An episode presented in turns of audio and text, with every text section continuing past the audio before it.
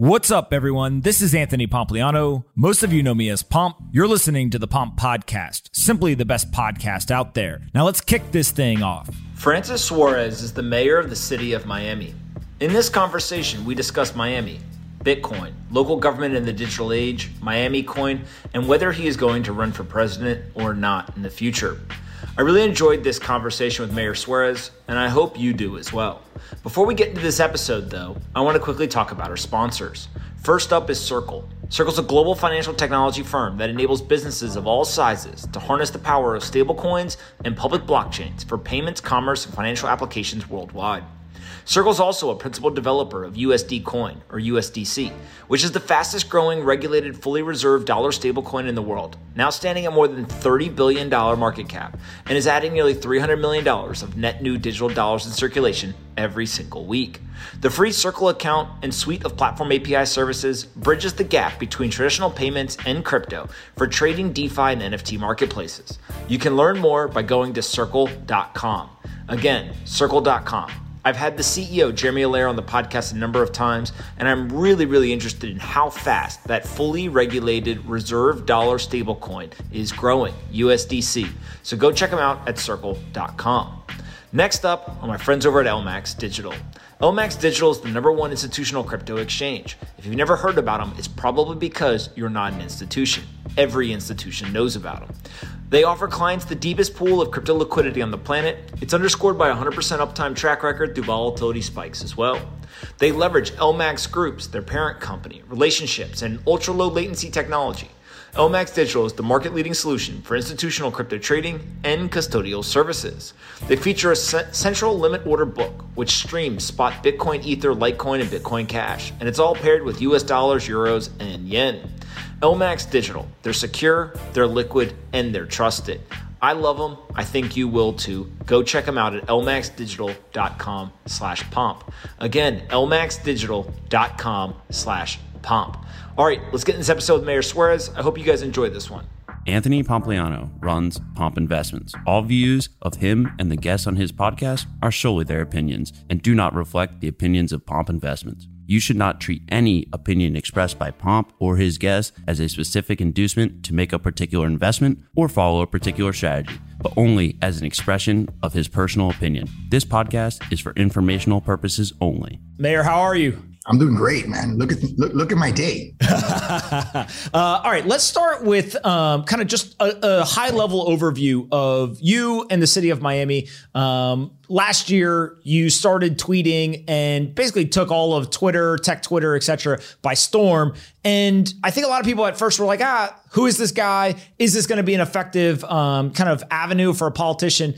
But what we've seen throughout this year is kind of the formation of this idea of like the capital of capital and tons of investment firms and asset managers all coming to the city. Myself, my brothers, a bunch of other people moving. So maybe just talk through a little bit as to like what's happened over the last year and how you evaluate where we are today. Well, you know, it's it's interesting that you say that because at the beginning, you know, people were like, "Well, you know, is this a COVID thing? Uh, is this something that's going to end uh, during the summer?" And then, you know, people were often asking me, you know, what are the analytics? How do you prove sort of this anecdotal story that you're weaving, you know, through your own uh, podcast, which are my Cafecito Tech Talks, of which you and your wife uh, were a part of one. And and now the numbers are starting to come out, and they're starting to weave the narrative in a way that is objective, right? So, what do I mean by that? Well, in the last 16 months, we've moved uh, 1.1 trillion dollars of assets under management companies to Miami. Okay, in the last uh, the two quarters, uh, we have uh, we have we are number one in the nation in tech job growth, number one in the nation. So in the last six months, uh, we we we were number one in the nation in tech job growth with I believe it's 29 percent increase. Uh, we have created 8,000 jobs uh, at an average salary of about 120,000, which is just shy of a billion dollar recurring annual economic impact. So we're creating uh, high paying jobs. Uh, and in the last five weeks or six weeks, we've closed uh, about $550 million worth of venture capital deals, which annualized is is about uh, uh, you know it, it's it's approximately a six billion um, uh, a six billion dollar uh, you know deal flow, which is which is basically uh, a 200% increase pro, uh, pre-pandemic. In addition to that, we got the Bitcoin conference from Los Angeles, which was hugely successful, 50,000 people uh, conference. Uh, you know, and and we've gotten FTX uh, to sponsor the arena. We've gotten XBTO to sponsor, uh, you know, our, our soccer team Inter Miami. EToro opened an office in Miami. Blockchain.com open open an office in Miami. So we're not only weaving ourselves into a capital of capital narrative, but we're also weaving ourselves into a Bitcoin capital of the world narrative, and that's one I'm very proud of. And so when you think about this idea of like local governments in the digital age, I think that there's been so much focus on national politics and, and kind of geopolitical uh, topics. Uh, people had almost forgotten about the local governments, right? For, for most folks, I think uh, they kind of had this uh, dissonance between, uh, I think a lot about who the president is, I think a lot about who the elected officials are on the national level, but actually some of the most important things are what happened to me locally, right? And the rules and regulations and, and just the general posturing of those local politicians. So maybe talk a little bit about how you see the role of those local governments in this new digital age. Well, the way that I explain in the sort of the way I weave the Miami story is I talk about uh, three things specifically. You know, I talk about the fact that we have uh, under my watch the second lowest tax level since the 1960s, which is a, a property tax. It's the only tax that we impose. Uh, number two, while other cities in America have decided to defund their police, uh, and, and, have seen crime uh, increase, we have increased funding in our police, and our new budget uh, calls for over 30 new police officers. Um, we're in the process of negotiating with our labor unions and hope to have a new labor deal with them. So we're increasing funding for our police department, and we've seen historically low levels of crime uh, just a couple years ago, we had the lowest homicide rate since 1954.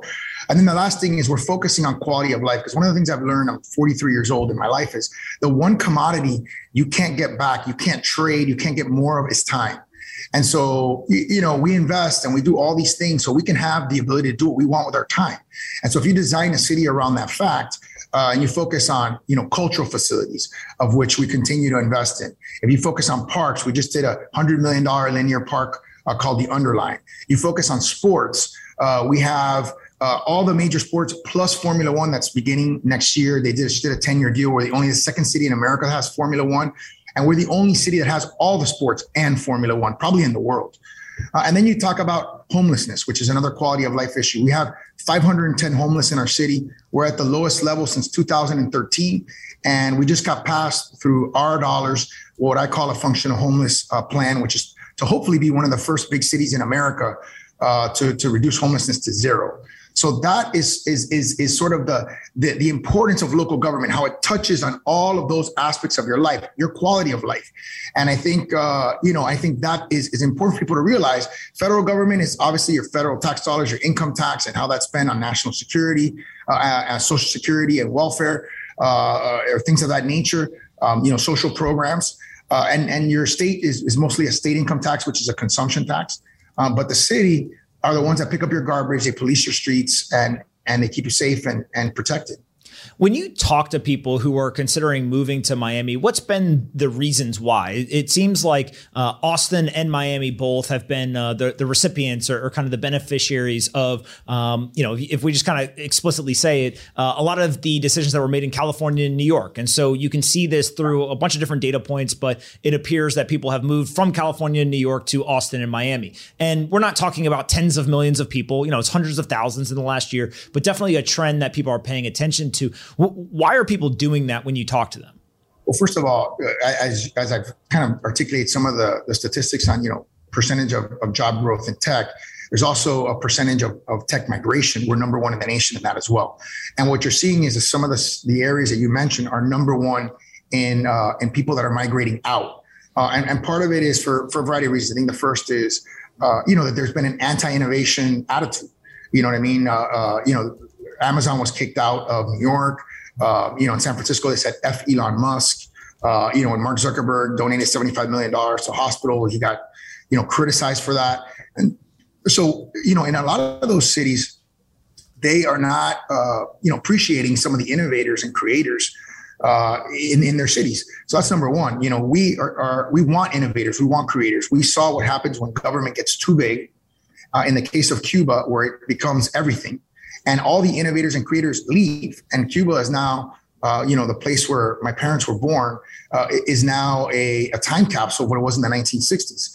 Uh, so we know that that kind of command economy doesn't work. Growing government too large doesn't work, and that's just one of the factors. The other one is obviously increasing taxation. You know what I mean? When you have to pay an extra 14 percent to live in a place like New York, when the cost of living differential is already two to one or three to one, uh, you're you're paying three times the amount of money to live there, plus you're paying an extra 14%. That, that just doesn't work. And with uh, remote working, uh, most people have figured out that you can be effective anywhere uh, in the country without ever having to leave your home and you don't really lose out on much. And so you've seen a lot of the big hedge funds, a lot of the big uh, money managers do that. That's why that's what explains a trillion dollars of assets under management moving uh, and employees from uh, you know from one area to another. Uh, and like you said, it doesn't have to be millions of people that are moving, but they're bringing their assets, they're bringing their capital, which creates a new center of gravity where people can create and innovate. And that's why I keep calling Miami the capital capital. When you think about um, kind of the tech industry specifically, I think one of the things that really blew me away uh, when I first came to visit before deciding to move uh, was just how many people uh, I was meeting that were the CEO and founders of Series A, Series B, Series C companies that most people uh, in the industry would consider kind of the hot companies or the companies that were doing really well and, and seem to have found product market fit and were, were starting to scale. Uh, and they hadn't moved their entire teams. They basically moved to remote work, but the founders themselves had decided to move here. When you think about those folks coming here, what's like kind of your desired interaction with them, right? Is it something that you're you're talking to them frequently? Are you trying to uh, give them tools or resources? Do you not talk to them at all? Like, how, how, do you think about that relationship that you have with some of those tech CEOs that, if successful, will go on to build, you know, very very large tech companies? Yeah, my it's a high level of interaction. Uh, I talk to them uh, almost daily. Um, uh, we have incentive plans that we have created that have been successful. One of them with the Downtown Development Authority. If you move to the downtown area, uh, we give you a package of incentives that include $50,000 a year for three years. You know, it's not anything earth shattering, but it's just, again, it's, it's a counter narrative to what's happening in urban America. Just that program alone has, has created 1,400 jobs at an average salary of 160,000. So it's been extremely successful. Um, and, and we try to be concierge uh, with the services that we provide to people that want to come here and build and create. Because as you said, I'm more interested in what are the companies of tomorrow that are going to scale and are going to redefine the way that we work and the way that we live. And I think we realized about 10 years ago that uh, for a, a city to be strong and resilient, it has to have a resilient ecosystem and economy. And that means it has to have a, a large tech ecosystem, tech economy, uh, and also finance, because that's what propels and fuels growth. And so those are the things that we focused on. We obviously got, you know, sort of uh, a great opportunity when on December 4th of last year, you know, Delian uh, from the Founders Fund tweeted out, you know, hey, what if we move Silicon Valley to Miami? And I tweeted out, you know, innocently, how can I help? And and that just sort of went viral. So that that helped for sure. That catalyzed. That probably made a ten year process or twenty year process condensed it into a you know a twelve to eighteen month process. Yeah, and, and talk a little bit about that. Like the communication methods that you use uh, would be more akin to uh, somebody like myself uh, or an investor or an entrepreneur on the internet in, in terms of kind of building in public and, and uh, openly engaging with people. Most politicians, frankly, seem to be doing the exact opposite. They want as little interaction as possible. They don't want to uh, kind of take questions uh, from the public, let alone from reporters, etc. So, so why take this path that others may deem a little counterintuitive for somebody in your position? I'll be honest with you. You know, initially I was sort of the conventional. I mean, I think I did it a little bit differently and a little bit more exciting and a little bit more um, cutting edge because I'm younger. But I think I was generally speaking within the range of what somebody would consider typical, right? We would post, you know, events and things like that. Uh, after the "How can I help?" tweet, when I realized that we were onto something, and what I realized that there were sub communities in Twitter that were extremely positive, that wanted to build, uh, that wanted, uh, you know, to support people that felt the way that they felt. Uh, I, I, I, sort of got, I sort of fell in love with, with the idea of being able to communicate and hyper communicate with a group of people that were like me, right? That, that were young, that, that, that were excited about the future of our country, that wanted to innovate, that realized that the, that the key to our, uh, to our success was to be the most innovative country and the most innovative city on the planet. And so it, it, it you know, success begets success. So the more positivity that I encountered, uh, the more I, I, went all in. And I think, uh, you know, the same thing happened with Bitcoin. You know, when I started on some of these Bitcoin initiatives, I realized that there was a huge um, a community of Bitcoin followers and enthusiasts that were excited about uh, some of the initiatives that we were doing. And I remember, you know, when we had, uh, you know, we announced the the resolution that we put out that allowed for our employees to get paid in Bitcoin, allows for fees and taxes to get paid in Bitcoin, and talks about us holding it on our balance sheet. I think we put it out at like on Thursday night, at you know, random hour, wasn't done at a particularly strategic time, and we got millions and millions of views of that video because people were so excited about you know government innovating and and and, and mainstreaming a technology that so many people um, were involved in, and that was kind of probably more under the radar than people thought. When you think about Bitcoin, uh, I you know had a conversation with you. I think back in uh, probably either November or December of last year, uh, and then again uh, in the beginning of uh, this year. And one of the things that really struck me was uh, most folks would hear Bitcoin or some of these technologies and say, "Oh, that's you know that's cute," but instead, one of the questions you said to me was just like, "Hey, you know, what should we be doing here?" And so, walk us through kind of your journey with Bitcoin. I, I, believe that you've said publicly that you own some, um, but just kind of how how have you you know kind of educated yourself, and then what are your thoughts thoughts today? I was talking to my team earlier today. They call it my laser eye journey, uh, you know. And so my, my laser eye journey sort of began a, a while ago, actually, probably earlier than people think. Uh, I was part of uh, uh something called the Blockchain Foundation. And I was also asked by the CFO of Florida to be part of the Blockchain Task Force. So that was the state's a, a vehicle looking at this technology before you know uh, it became as popular as it is right now. I think you know uh, for me, I uh, I love the mathematics of it. I loved the way that it that the way that it was created. Um, you know, nobody wanting to necessarily take credit for it, but building something that was going to be driven by a decentralized network of people, transparent, and it wasn't necessarily somebody coming out and say, "I'm the guy that you know created this." Uh, I also thought that the, the the the disconnection or dislocation from fiat was revolutionary and very much appealed to me because I see, you know, governments continual, continually domestically and foreign, uh, foreign probably worse uh, in terms of the currency manipulation, corruption that we see in governments and things of that nature. And this solves for that. And so there, you know, Bitcoin solves for that. And so for me, um, I, I saw the runway and I, will tell you, there's so many people that told me, you know, stop, don't do it. Uh, you know, Bitcoin is X or Y or Z or whatever, whatever, you know, fill in the blank criticism. Right. And, and from my perspective, I, I just saw opportunity. You know what I mean? Like, I think you and I talked about this, or you had put out a challenge at one point to see, you know, you know, who could put Satoshi's white paper on their website fastest, right? And I think maybe Estonia beat us. Uh, so we were the first government in North America, in, in, in the world, other than Estonia, uh, to put Satoshi's white paper. And I just thought, you know, that's that is a low hanging fruit. You know, putting putting a white paper of, of an innovator, uh, creating something that's revolutionary. What's what's what's the downside? But I think in government, people are always afraid. They're afraid to innovate. They're afraid to be criticized, right? Because everybody's afraid of that. And then I said, you know, and then I, you know, I have friends that are in the community and they said, Hey, what, what's your encore? Like, what's next? You know? So obviously, you know, the laser eyes thing was a, was a cool moment.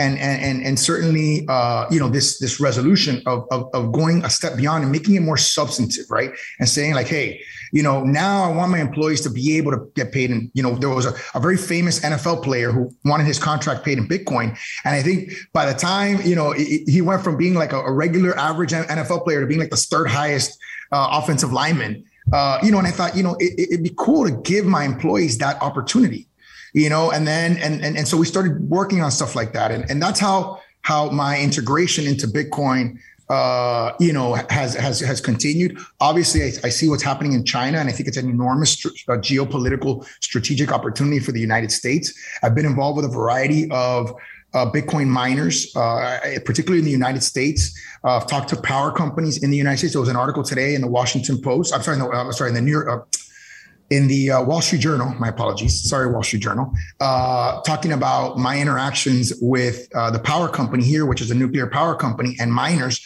to try to get clean energy mining, which I think the ESG issue has been completely manipulated uh, and, and, and, and has been completely unfairly characterized, the Bitcoin community, as one that doesn't care about ESG. And I, and I find that to be exactly the opposite. I think uh, all the Bitcoin miners that I've met, and I've seen facilities that are incredible, will blow your mind.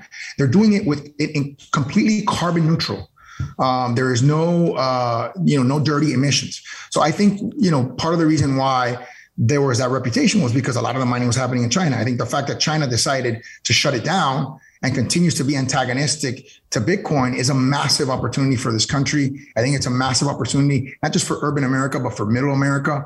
Uh, and I think what we have to be careful with is to make sure that none of our laws antagonize this uh, burgeoning innovation. And what I've done at the state level, I helped introduce a state legislative uh, law that was frankly copying Wyoming. Uh, we wanted to be the most crypto friendly state in the nation. Uh, we've obviously passed uh, some of these laws at the city, and we're now going on RFP in October to select the vendor to hopefully be able to, you know, effectuate some of the, these ideas that we had. So we're continuing to move the ball forward, uh, and it's just very exciting. When, when you think about a couple of areas, I just want to throw out ideas to you and you kind of tell me uh, where you guys are, or how you think about it. So let's start with the one you just mentioned, which is this idea of uh, the city and the state both have access to power. There's obviously companies within the city and state that uh, that generate power as well. Uh, tell us a little bit more about this idea of nuclear power uh, generation for Bitcoin mining, right? We obviously saw the uh, president in El Salvador talk about kind of volcano energy mining that got everyone all excited. Um, but is there a path here in Miami or in Southern Florida uh, to go ahead and start mining Bitcoin using nuclear power? There's absolutely a path, and it's not just nuclear power, by the way. It's clean power, right? We, and clean power can constitute a variety of things. Nuclear being one of the, uh, you know, one of the sources that is uh, clean and that is obviously um, uh, inexpensive in the sense that it's expensive from the capital side, but once you have the capital uh, in place, it's actually on a per unit basis uh, quite inexpensive. The, you know, uh, electricity here in Miami is one of the lowest uh, places in terms of rates in the country. Uh, but you also have solar.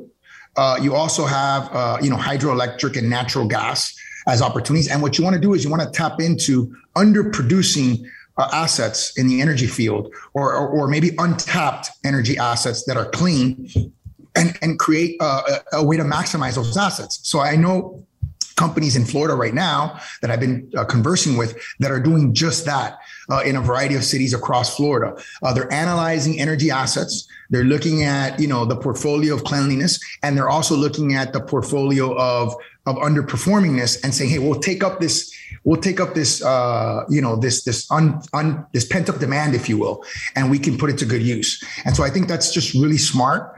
Uh, and, and, one of the things that people don't understand about Bitcoin mining is that it, it, takes up such a small fraction of percentage of the energy that we consume. In fact, in, in the United States, we waste significantly more energy, significantly more energy than Bitcoin mining consumes. And so, when you think about another topic that people are really interested in, uh, putting Bitcoin on the city's balance sheet, how do you evaluate? You know, uh, is that possible? Where are you in that process? You know, it, it's it, it, may require some state law changes. So we're we're working with the state um, on creating a crypto friendly environment for our state. Uh, which requires, uh, you know, how we classify Bitcoin, regulation, banking, uh, and of course things like holding it on our balance sheet. Uh, you know, and so I, I think it's important uh, for us to continue along that process. And and and, and every day that Bitcoin becomes more and more mainstream, uh, I think uh, is a good day, uh, you know, for the city to hold it as an asset, uh, particularly given some of the levels of inflation that we're seeing um, in in the CPI, uh, you know, over the last few months. And then one of the other things uh, that recently happened, which I've been fascinated with, is this idea of uh, building things on top of Bitcoin. Uh, one of the things that got built was Miami Coin, and for those that don't know, it is built on top of Bitcoin using smart contracts from Stacks. And my understanding of Miami Coin is uh, people can go in, they can buy this. There's a mining functionality, and about 30% of the mining rewards has been diverted and, and it's kind of set aside for uh, a city, uh, of which the city then has a choice as to whether to uh, kind of claim it or, or receive that amount. Um, you guys had a vote a couple of weeks ago and ultimately chose to go ahead and claim that reward, which at the time I think was uh, kind of you know four four and a half million dollars. Now I believe it may be as high as six or seven million dollars. Um, and so talk a little bit just about that initiative, why go ahead and accept it, um, and then how you kind of see the relationship with that moving forward. Yeah, well, I, I think the first thing, and there's things to say that what it is and what it isn't, right? So I think the first thing to say is it's not the city didn't create it, right? So it's not a city created um, uh, initiative, right? It's something that was created by an organization called City Coins, which is sort of a, uh, a network of people that created it. Uh, and as you said, the, the protocol for mining, uh, you know, creates a benefit that puts a percentage of of of what is uh, stacked uh, into a, a, a wallet essentially for the city. Now, as you said, also it is it is a a, a you know cryptocurrency that is created and based on Bitcoin, and so I think that's something that maybe people haven't fully digested. Uh, and and why is that? Because the Bitcoin blockchain, which is the most secure blockchain on the planet, is for Bitcoin, and so Stacks, which is you know, a blockchain that allows for smart contract functionality on the Bitcoin blockchain, uh, which is again the, the best, most diverse, most secure blockchain on the planet, uh, creates more functionality for the Bitcoin blockchain and allows for interaction of Bitcoin rewards in this process. So uh, again, the the Miami coin is something that is an offshoot of Stacks and Bitcoin, and so, eh, like you said, it has it has generated for the city, somewhere in the vicinity of $7 million. So just handing it to me over $7 million uh, from when it started. And this was about uh, 45 days ago. So look, we're doing our due diligence. We're not out here telling people to buy it or anything like that. On the contrary, we're doing our due diligence on it. Um, and but we we we have accepted it. Uh, we have a resolution unanimously approved to accept it because it's seven million dollars, right, in 45 days essentially. And we're also not going to spend it right away, especially because like I said, this is sort of un, this is new, and we want to see how it plays out. We want to make sure that this is done properly, that it doesn't negatively, you know, affect people. Obviously, people buy and sell uh, uh, uh, these assets, uh, and they make those decisions. We're not involved in that, right? We're not involved in how it's listed uh, or who lists it or anything like that, or how it's priced or anything like that. And we don't hold any of it. We're not holding any of it. Um, we didn't. We're not. We were not part of some sort of pre-mining or anything like that. So it's it's an interesting concept because if um, you know the market cap continues to grow, it is possible that it could fund a significant part of our budget. And I think that would be transformational because it creates a broader utility for crypto, right? Something that has a social benefit. When you think about uh, if that was to occur, is there a world where, uh, and somewhat of a hypothetical, but it got big enough to replace the city uh, budget? Is there a world where you know, if the mechanisms work, uh, you could actually reduce or, or, completely remove city taxes, or, or, you know, have some sort of like pass through benefit uh, from a taxation perspective to the citizens themselves. Absolutely, um, it could it, taken to its logical extension. It's it is it is actually possible that we could be in a world where you fund the government through a non uh, involuntary taxable source. So imagine we have a billion three hundred million dollar budget last we just passed uh, imagine a world where that entire budget is funded through uh, a non-taxable revenue source, and that would redefine everything, right, about who, who we are and, and, and, how we work. Uh, and it's all based on Bitcoin. It would it be possible without Bitcoin? So I think that's where I think sometimes uh, you know, our my friends who I consider friends, uh, you know, who are maximalists, and I'm I consider myself to be one, right? I, I, want them to see the relationship between these technologies because you know, at the end of the day, we're pro innovation and pro technology. We want to make sure that we're doing the very best that we can to create a world uh, that has the most exciting things offered for our residents' benefit. I've got my, uh, two of my brothers here with me. What uh, what questions do you guys have for the mayor? Mayor, thanks for doing this. Really appreciate you jumping on. Uh, I, as myself, as a new resident of Miami, have really enjoyed uh, your leadership over the past few months. So appreciate you. Doing They both this. moved from uh, New York, so it's been uh, it's been refreshing.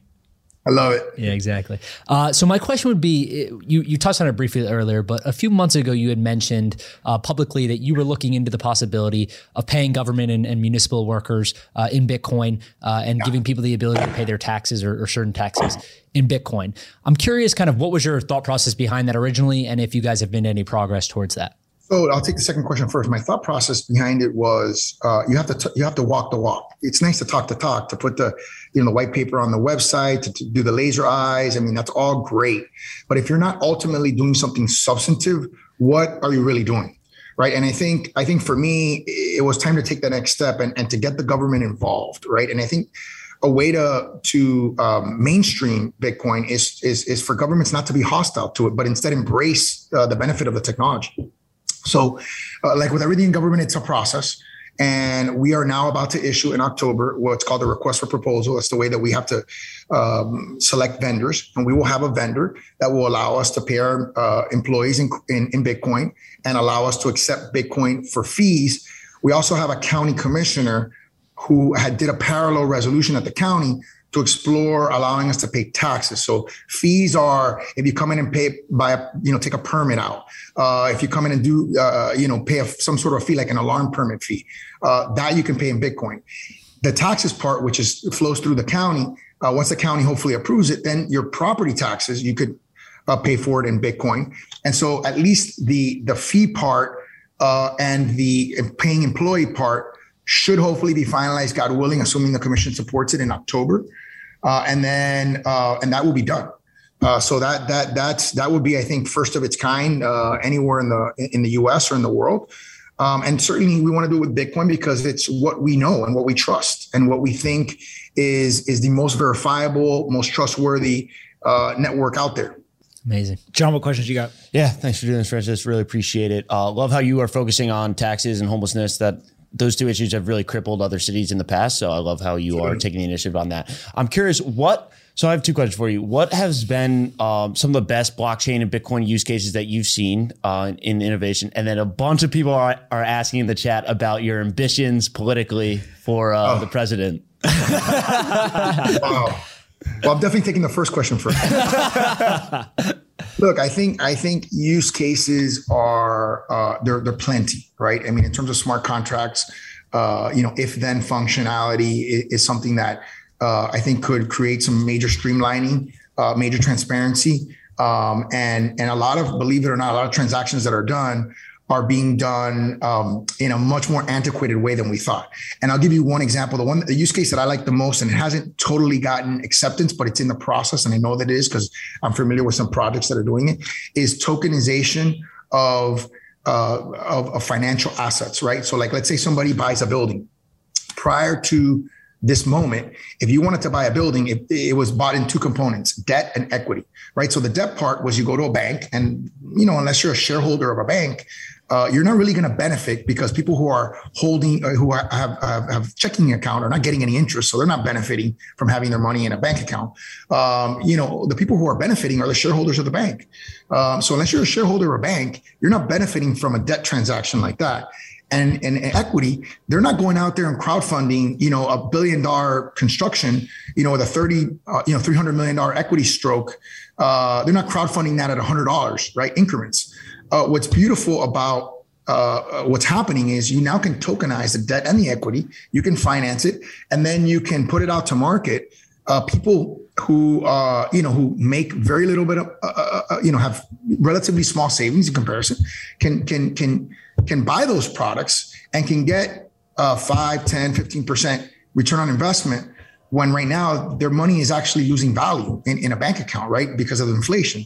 So I think that is the world that we're looking at, which is extremely exciting for me. It democratizes the opportunity for people to make money and to have life changing wealth. And I think that's what we should all be sort of striving for. If we're going to, if as a generation, we're serious about dealing with some of these issues of income inequality and things of that nature, the rich get richer because the rich are the ones that are being able to invest in some of these products. Um, and so uh, the, the, the, second question, um, I'll tell you this: I take my day, my life one day at a time. This beautiful city that I live in, uh, and you know, I I'm, I'm, i have a reelection in about 45 days uh, for mayor. Uh, so far, so good. It looks good. Uh, I was elected by a large margin. I hope to be reelected by a large margin. Uh, and then in January, I become president of the U.S. Conference of Mayors, which is all of the mayors in the United States. And I want to create an urban agenda of innovation uh, and, and, hope that mayors can adopt sort of this ur- urban innovation platform that I've created here in Miami. Uh, and then at the end of that, it's about a year and a half. Uh, that puts me in the middle of 2023. We'll see what happens. Mayor, or normally congratulations. I feel like I know you well enough where I can ask a couple of additional questions around this. so the next election is in 2024, which 2023 seems to be pretty good timing.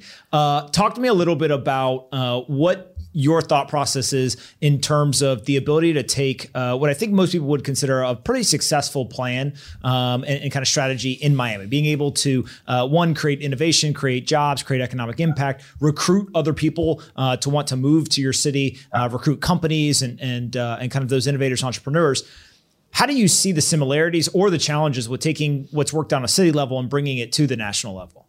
I think it's extremely similar. Um, you know, I think this this agenda for urban America, and frankly, uh, Bitcoin mining which I think uh, people don't really understand, is, is, is a recipe for success for rural America, right? For all of the uh, towns and cities in rural America that have abandoned plants, those could all be easily converted uh, to crypto mining uh, facilities and, and are in many cases. So we're bringing jobs back to urban America. China's mistake, people, I don't think people fully understand what a huge mistake China has made. They have given us a gift, which is, uh, you know, before they took away all our manufacturing because they essentially had slave labor, right? Now they have given us back technology manufacturing, which is high, uh, you know, high skill, not, not so much, it's, it's high paid, uh, skilled work that, you know, people in urban and rural America can do and are doing. And so they have given us a gift and we just have to take advantage of that gift. But I think, I think this, uh, agenda for urban and rural America is what the next person who runs for president should be using as their agenda. I think we need a next generation person, frankly, I think we need someone who can cut through the partisan bickering, which were which basically creates uh, you know uselessness and stalemate uh, you know you know uh, things that don't get done. And then i think you have to have a, a very clear agenda and vision for how our cities are going to look and how our towns are going to look uh, in, in in america which constitutes like 90% of the population of our country so before I let you go, uh, last question I have for you is: There's a bunch of people who are watching this who don't live in Miami, uh, and they want to know why they should consider moving here. So, what's your pitch to uh, individuals, whether they own companies, they work at companies, uh, they're freelance, independent creators, whatever whatever role they have? What's your pitch to individuals as to why they should move to uh, Miami? Yeah, my pitch for them is we have something for everyone, right? Uh, we're creating a Miami that is the most exciting, the most diverse uh, city in the planet. We've called it the capital of capital because we're moving, you know, trillions of dollars of capital that are going to fuel the next generation uh, uh, of companies. We're getting mass migrations of engineers coming here uh, and, and software engineers. Uh, we have the most number of new tech jobs in America. Um, you know, we have a huge VC pipeline, uh, which allows us to not just create finance jobs, but also tech jobs. Uh, we haven't even seen the confluence of those two worlds completely merge together um, which is going to create, I think, a new way of investing going forward. Uh, and I think we're focusing on, as, as, you said, these these Series A, B, and C companies, which are going to be the giants of tomorrow. Uh, and those are going to be the ones that are going to propelling employment. Uh, this formula we have for creating high-paying jobs is working by keeping taxes low, focusing on quality of life, and focusing on safety. Um, so, you know, we're just spending all our time and energy creating the kind of city that I personally would want to live in, and that my children you know, I know you have to, you know, my children would want to live in and have, you know, uh, their future and, and their unborn grandchildren. I'm thinking, you know, generations into the future. And I do think this is a generational opportunity. And I think those who are moving are seeing it that way as well. Absolutely. I think there's no better way to uh, to end it. So uh, thank you for uh, for everything you've done for Miami. Obviously, uh, you've uh, you, have definitely transformed a lot of things. Got a lot of people to move here, uh, and I tend to think that the strategy is working. So keep going. And then you, if if you so decide to run for for governor, for president, for for the local bake shop, whatever you're going to do next, we'll, we'll, be cheering you on. So so best of luck, awesome. and we'll definitely well, have to do this again in the future. For sure. Thanks. All right. See you later. Good.